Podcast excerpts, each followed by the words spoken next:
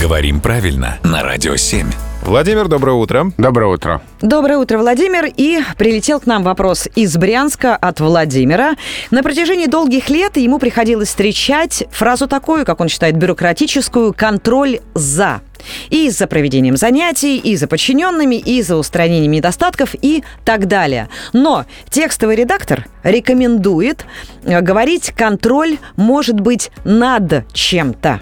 Это так или нет? Норма какая? На самом деле контроль может быть и за, и над. И есть случаи, когда это совершенно вариативно и равноправно. Ну, например, при отглагольных существительных то есть существительных, образованных от глаголов.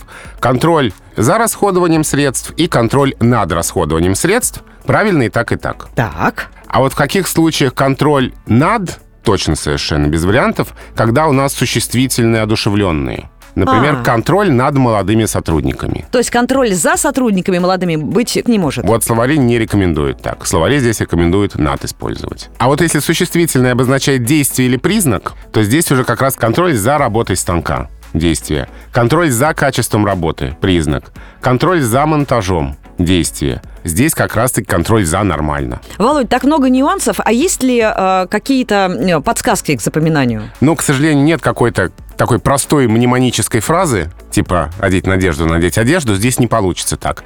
Но есть справочник Розенталя «Управление в русском языке», где все это подробно расписано. Можно заглянуть и перечитать. Придется держать его под рукой. И что ж, придется теперь читать. Либо не контролировать. Спасибо, Владимир.